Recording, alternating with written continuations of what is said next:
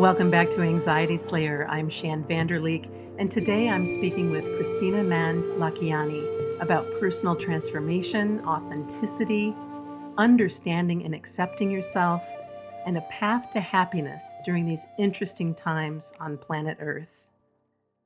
Welcome to Anxiety Slayer, Kristina.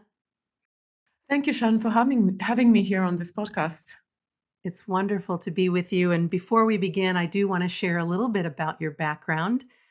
Kristina is the co founder of international publishing giant Mindvalley and the creator of the Seven Days to Happiness program.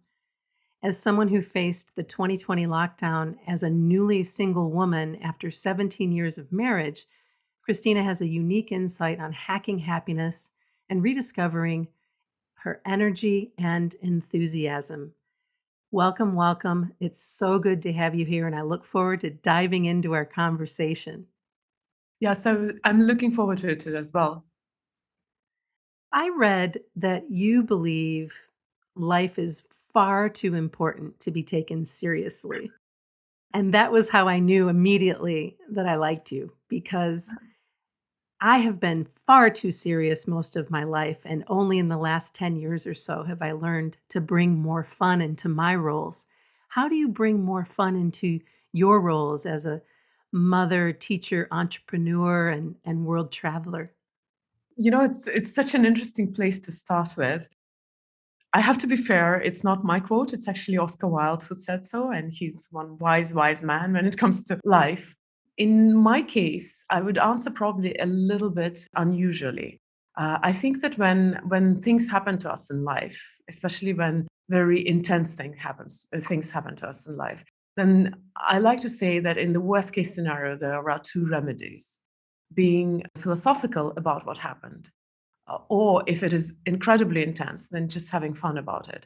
I actually learned it from one very uh, old fable I heard somewhere. I don't even remember where I heard it, but it was about this Mongolian um, king uh, siege, besieging a city and and uh, trying to take it, and sending his uh, his army to go and loot and and take whatever there is in the city. And then the army comes back and tells the, reports to the king that we have taken everything that that the people had.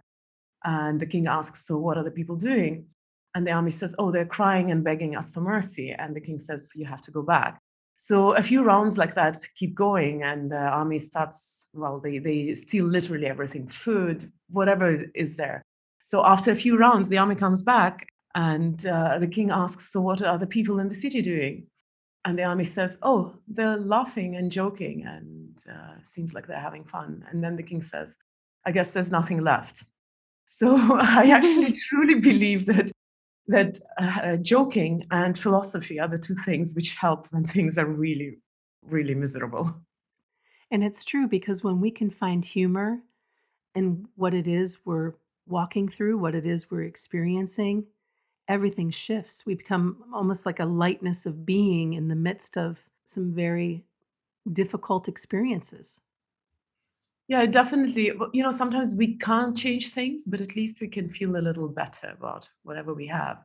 I like I like all sorts of quotes, and I'm a bit of a geek, but I think it's Gandalf who told Frodo that you know we don't always get to choose the times when we're living, but we get to choose what we do with those times. Mm. So I hmm. think I think this approach about having fun or being philosophical about what life throws at you, it helps you just try to get the better out of uh, out of um, whatever you have been dealt because we don't right. always get to choose.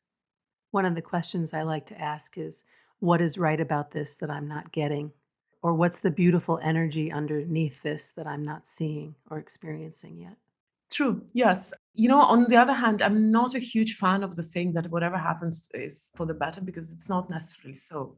I really think that well, life is a sequence of events which happen either to you or through you or around you. And they're just events. How they're going to affect your life is pretty much very often a choice which you get to make if you have mm-hmm. the, the capacity and the right framework.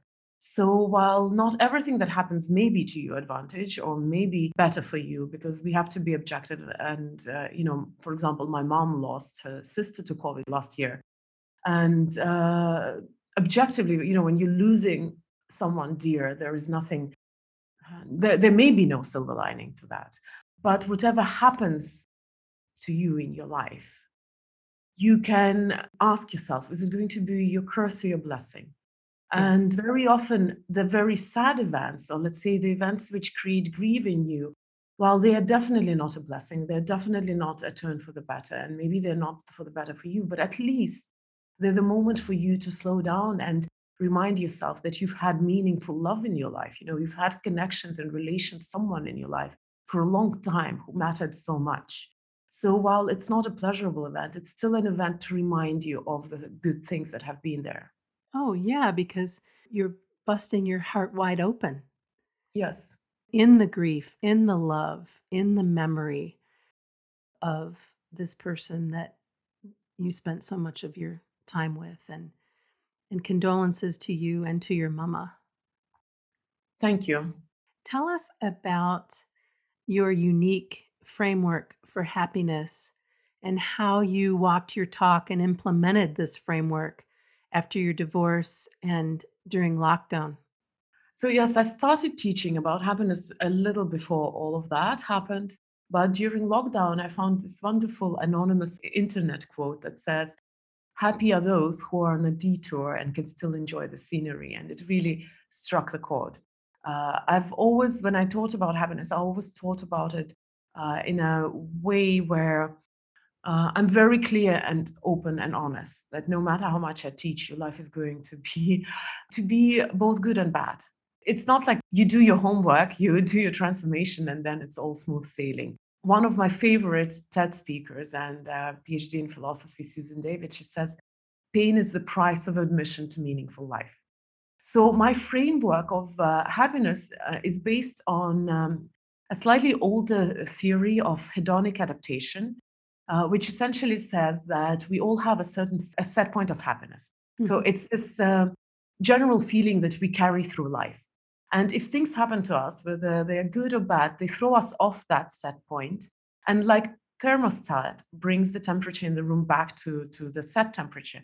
So our set point, or hedonic adaptation theory says so, uh, brings us back to, to that general state, which we normally feel in life when life is not intensely good or intensely bad to us. So, my theory about happiness is that rather than dealing with the immediate emotions, which are uh, changing and volatile by nature, you have to really deal with that set of uh, set point of happiness. And surprisingly, psychology actually doesn't say how to lift the set point of happiness, which is so strange. We seem to be much more devout to such states as depression because we understand that depression is a kind of state. When it comes to happiness, almost everybody writes it off as an emotion. Mm. So the opposite, well, I wouldn't call happiness exactly the opposite of depression, but uh, let's say um, uh, a state that many of us would be aspiring for. We uh, in psychology we don't recognize it as a state. We think it is an emotion, and as an emotion, obviously, it is not going to stay. So that's why we hear those talks about no, don't chase happiness, then you are not going to get it. You know, happiness is elusive. Of course, if it is an emotion, it's going to be elusive. I guess the most important part about me teaching happiness is that I take it as a state. And because I take it as, as a state, then the things that I suggest that people do to lift their set point of happiness have not much to do with their immediate emotions and have more to do with a further outlook. So, for example, if you wake up in the morning and you don't feel very well and you want to cheer up, then there are little things that can make you feel better. But they're not going to solve the underlying problem why you're not feeling very well, or, for example, why you're feeling anxious. So, these, uh, these kind of methods that we often use to make ourselves feel better I call them instant gratification techniques. They make us feel better right now, but they don't necessarily make us feel better in the long run. So when I talk about happiness, I suggest that people look into more uh, long term strategies, things that might not make you feel ecstatic in the moment. But if you practice them for a long time, that actually lifts your set points of happiness. Hmm. I get that. That makes sense to me. You say that we're 100% responsible for our own happiness. And I agree, we are. It's choice, right? What can our listeners do if they're feeling so incredibly anxious and sideways and that they've decided that that anxiety is keeping them from their joy, keeping them Mhm. from that choice to be happy? Well, I can imagine that being anxious and being happy are not exactly compatible emotions, although some some uh, painful emotions are compatible with with happiness. But I also have to say that I do not believe in absolutes. And while I say, uh, I might say, or at least this is the common saying, and a lot of people who talk or teach happiness, they say that happiness is in your hands. It is true, generally speaking. And, and in personal growth, everything starts with taking per, uh, personal responsibility. Mm-hmm. But again, we have to look at the uh, at the set, setting. So a simple example from my personal life: uh, when my kid was about six or seven years old, uh, I took him from school. Actually, the nurse called and asked him asked me to take him from school because he was sick.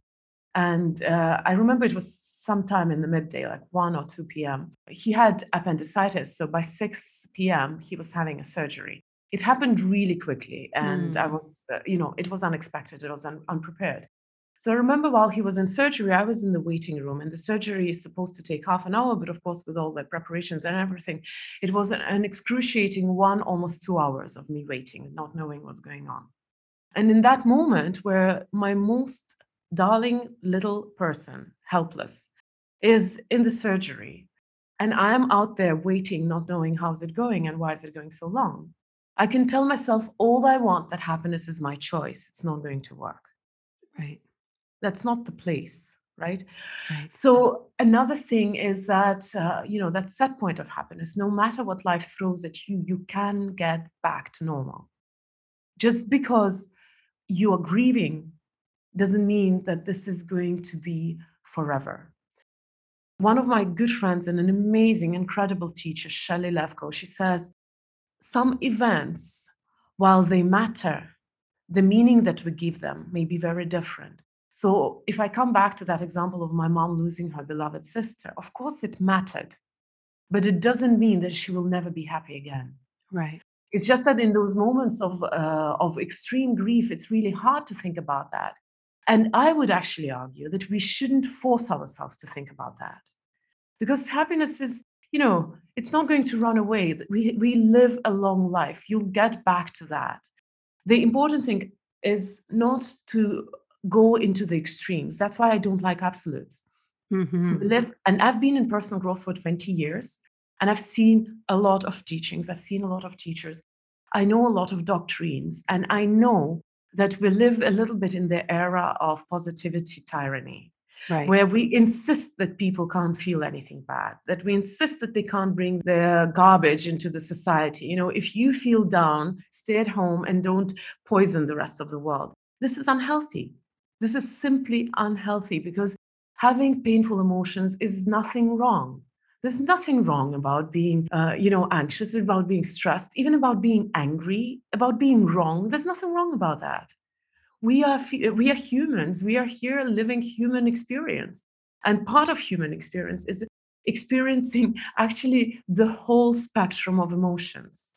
And nothing is wrong about any emotions. You can experience any emotion. The question is, what do you act out of? You can feel anger. It doesn't mean you have to act out of anger. You can feel anger, create some space, and choose to act out of your values, out of what is important to you, out of your personal um, beliefs, or, or what is the core essence of you as a human being. So the same goes for depression, sadness, grief, anxiety. Uh, when I had my periods of anxiety, because I didn't come to teaching happiness out of nowhere, but I had I had intense uh, periods of anxiety, which actually made me like I couldn't sleep. I would wake up in the middle of the night, and um, and it, it lasted really long time, for months, in fact, if not years. Uh, my healing started when I somewhere read that stress about stress is much more dangerous to your health than the stress itself. Feeling shame or stress because you're feeling anxious. This um, secondary stress is much more worse than anxiety itself. If you allow all those unpleasant, painful feelings just to be and not beat yourself up for having them, you're halfway into feeling better. And that's why I'm a huge opponent. I, I do not like being uh, uh, you know, being pushy about being happy. If you're not happy, it's fine. It's fine. Breathe, experience it. You know, if you want to work on that, we'll have time. We'll get there. Right. So so back to to the prior question, how did you implement this framework and and address your own happiness set point finding yourself alone for the first time in, in 17 years or outside of your partnership at the same time was of lockdown and this pandemic and, and all of this I mean, you know here you are uh, doing everything that you do and creating what you create in the world and, and then and then you're sitting with this Mm.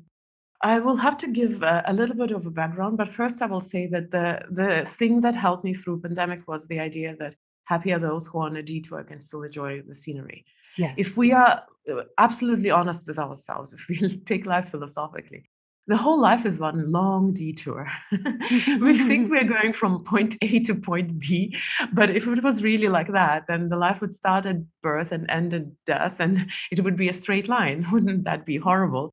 So our life is a long detour, and the point is to just enjoy whatever you whatever you experience, whatever you see.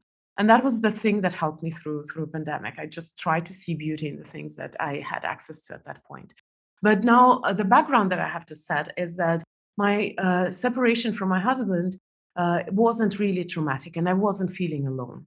Yes, I lost a lover, and uh, excuse me if I'm too direct, but my sex life changed but in everything else, uh, I didn't lose uh, a friend, I didn't lose a partner, I didn't lose a, a father of my children, a family member, because we we chose to you know we chose to dissolve the one part of our relationship which seemed to not work anymore, at least at that point, and uh, preserve or save everything else that did work. That's why I don't feel that I was lonely. We actually did uh, well we moved to estonia because lockdown in malaysia was intense and i used to live in malaysia so I, uh, lockdown caught me in malaysia. I moved to europe where where we have a lot of nature and very few people so the lockdown wasn't intense. We were allowed to travel in the country go to to forests and and enjoy the outdoors. And uh, europe opened up a little earlier. We got to travel. So we even had a whole bunch of family holidays during during pandemic and lockdowns because world wasn't in sync with lockdowns. So i didn't suffer. In fact this spring i was praying for another lockdown so that social life stops for a while and I get to breathe and maybe yeah. go back to nature a little bit more often. Yeah but yeah the blessings the blessings that were a part of it for sure. We Hmm. pushed through and here we are in summer. Yeah. Well and i have great respect for how you and your husband decided to move forward with your lives. And when I think about both of you and your investment in Mindvalley and, and all that you've been teaching and a part of, it makes sense that that's how you, that that's what you did. And yet at the same time, it feels a bit of a fairy tale when you hear so many, so many of the other kinds of stories. So I have great, great respect and honor that that's, that that is how you chose to move forward. Yeah it's uh, it does sound a little bit like you know um, we had to put an effort into that but honestly uh, i do think that uh, inside my heart, that's what I think is the right way to do. And Yes. uh, uh, and it has nothing to do with me as a teacher or with uh, with Vishen being a teacher. Because while uh, yeah, it's nice, it's nice that we get to tell that story, but we are just humans anyway, and Right. Uh, as far from perfect as can be. And uh, and I really don't think that the world needs perfect people. But what we do need is to respect each other and to and to honor the choices we made in our relationships up to the point where they dissolved and to honor that person and to have role models who are who are doing that and showing us what it's like to consciously change your relationship. Uh, the author who coined that term is Katherine Woodward Thomas. She wrote a book. Uh, she wrote several books, but one of them is on conscious uncoupling. So uh, she she teaches that, and she teaches. She actually, as a psychotherapist and couples therapist, she helps people to go through that journey, uh, whether they decide to consciously uncouple as uh, uh, as a couple, as a former couple, or uh, if let's say, well, there, there are a lot of divorces which end up with a, um, a person being left alone. You Yeah. can do th- this journey alone as well. Uh, in our case, well, uh, we we did of course uh, do work with Katherine as well. She's a friend and she's a wonderful woman. Uh, I really I think uh, it is something that uh, that that um, I resonate with, and I Mm. think we as a society we dramatize the end of love, and I want to specify that we're talking about end of a, a romantic love, right, or Right, end of right. sexual relationship. I know that uh, in the old days, husband or a wife, well, mostly husband for a woman, was the whole world because we lived in different environment where uh, women didn't have social financial security. They actually needed husbands not so much as uh, fathers for the, to their children or love partners. Well, romance was very far from from uh, from, from marriage in uh, let's say 200 years ago for most people. Uh, now now we get to choose. So we, we still take um, separation so dramatically where we could we could actually allow the idea that a relationship doesn't end even if you stop communicating with that person, even if you hate that person, relationship doesn't end. The memory of that person, the hate for that person, the avoidance of that person is still a relationship. It's Right. just unhealthy relationship. Right. So my natural choice is to make that relationship which will continue forever because he has been such a and still keeps being such an important part of my life. He's the father of my children, forever will be that. Right. So this relationship is not ending. Yeah. And I choose it to be healthy. That's all. I love that. I love that so much.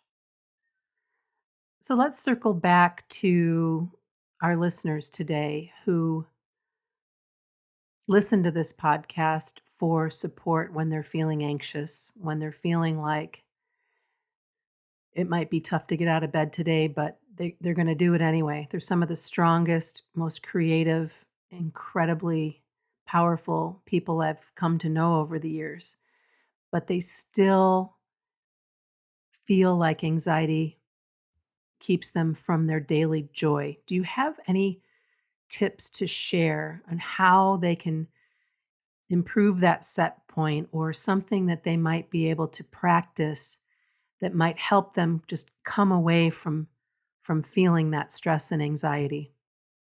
I'll be responsible adult right now, and I'll say the thing that is the most important to know. You, if you feel that you can't help yourself and you can't get out of it by yourself, you absolutely need professional help. And I know that sometimes we are afraid to acknowledge that or uh, and go f- and look for it because it seems like it seals the fate. But like they say, you know, if you break your leg, you don't hope that it heals, you put a cast on it. So the same Yes. with our psychological health. It's not like, you know, your depression is in your head. No, it's not. It's a diagnosis. And as a as I said, as a responsible adult and a person who has been in personal growth for 20 years, please, please go to a doctor if you need to. It's there's nothing wrong about that. It's not because you're broken or something is wrong with you. It's just with some things we need help. Yeah. You know, I, I catch, uh, I've caught cold in my life. I've had uh, accidents, you know, sprained my ankles and whatnot. It's normal. Life happens to us. And there is nothing, absolutely nothing wrong with going to a professional and asking for help. And that's, I guess, is the most important thing. If you feel that you can't deal with that, go and ask for help. It's very seldom that a person can pull themselves out of anxiety, out of depression, out of PTSD. It's really very rare. And you really would have to uh, drop everything else in your life and start studying. And self diagnosis is never a good thing. I think only people who are stranded in Antarctica do their own surgeries to Yeah, right. you know, remove, remove their appendix. Really, we live in civilized world. It's it's really you don't need to suffer, and that's the most important thing. Now, if you've been to the doctors and you are in that process and you're not really giving a diagnosis to yourself, and maybe it's more of a casual anxiety, Yes, you know, yeah, not, not so generalized anxiety. Sure. yeah. In that case, uh, the thing that helped me in the good old days was just the idea that it is one breath at a time, one step at a time, one day at a time. Mm, Really. Just take it one step at a time. Yeah. These two things helped me from, from the darkest moment. Being easy on myself and not beating myself up for being miserable. just allowing myself the misery. Okay, I'm miserable. Fine. What do I do next? Yeah. And next, I just take one step at a time. And here I'd like to refer you uh, guys to, to the lyrics of one song because it's brilliant. It's really brilliant. I, it, it, it's a longer, longer poem, so I won't recite it. But it's from Frozen 2, you know, this uh, animated Yeah. movie about uh, two sisters. So in Frozen 2, Anna sings a song, um, a song about, you know, how she's in the darkest hour and just about taking one step. It's brilliant, this uh, lyrics. Just listen to it, it helps. Hmm, Yeah, I think it's called The Next Best Thing. Okay. I'll make sure that I have um, a link to that. I appreciate that very much. Before we head out today, uh, Kristina, I would love for you to just share a little bit about your upcoming book that will be, birthed to the world soon called The Art of Being Flawsome. Thank you. I'll I'll take the chance and share. You know, I, I actually started writing this book uh, during pandemic, so I call it a pandemic child. And it's been birthed. It hasn't been out of hospital yet because we are in the process of publishing it, but the book is there. And uh, it is literally a book about finding your path back to you. Uh, I believe it is incredibly practical, but I also think that uh, in that book, while I'm the writer and uh, I like to call myself a philosopher of everyday life, I actually don't assume the position of a teacher, more a position of a companion, because I believe that transformation happens through curiosity, through asking questions, through through through looking for something. And um, I came to that after 20 years of being in the industry, after learning from so many teachers. But really, the life itself is the teacher, and literally every single person can become your teacher. You yourself can become the teacher. And similarly, you can be surrounded by the most amazing teachers, people who wish you well, who want to help you so much, and still not live the transformation. And the difference is because transformation happens when the person is ready. That's why I don't believe in forcing people through transformation. And you really do it to yourself. You can have all the knowledge out in the world, but the knowledge doesn't help until it becomes an experience and it helps you see the world in a different view, different light. And that's what my book is about. It's a companion. I ask, I, I help people who go through this book ask the questions, you know, find the courage to be honest, uh, find the kindness to accept themselves uh, despite whatever they discover about themselves. So it is really a companion and um, and and just a guideline to self-discovery. But I think the journey of people who are going to read this book is going to be their own unique journeys. I know it's probably a very mystical, cryptic way of explaining what the book is about, but in in more simple terms, it's about self-love and self-acceptance. Yes, yes, and more of that, please. I, I look forward to to reading your book and to all of our listeners. If you're interested in learning more about Kristina and you want to get on the wait list for her new book, you can do that. It's not available for sale yet, but you can get on the wait list at kristinamand.com slash book, and I'll make sure that I have that information for you in the show notes as well. Yes, thank you so much for for allowing me to promote my book. Oh my gosh, of course. I uh, of course with everything that you've brought forward, all you all you've shared, your your talks, your your own vulnerability, just the way that you show up in the world. It's been an honor to share time with you and this book is going to help so many. Thank you so much for having me, and thank you so much for giving me the chance to share my message with the world. It has been a pleasure. Oh, the pleasure's been all of ours. That's for sure. Thank you so much, Kristina. And again, if you want to get on Kristina's waitlist for the art of being Flawsome, you can do so at kristinamand.com slash book.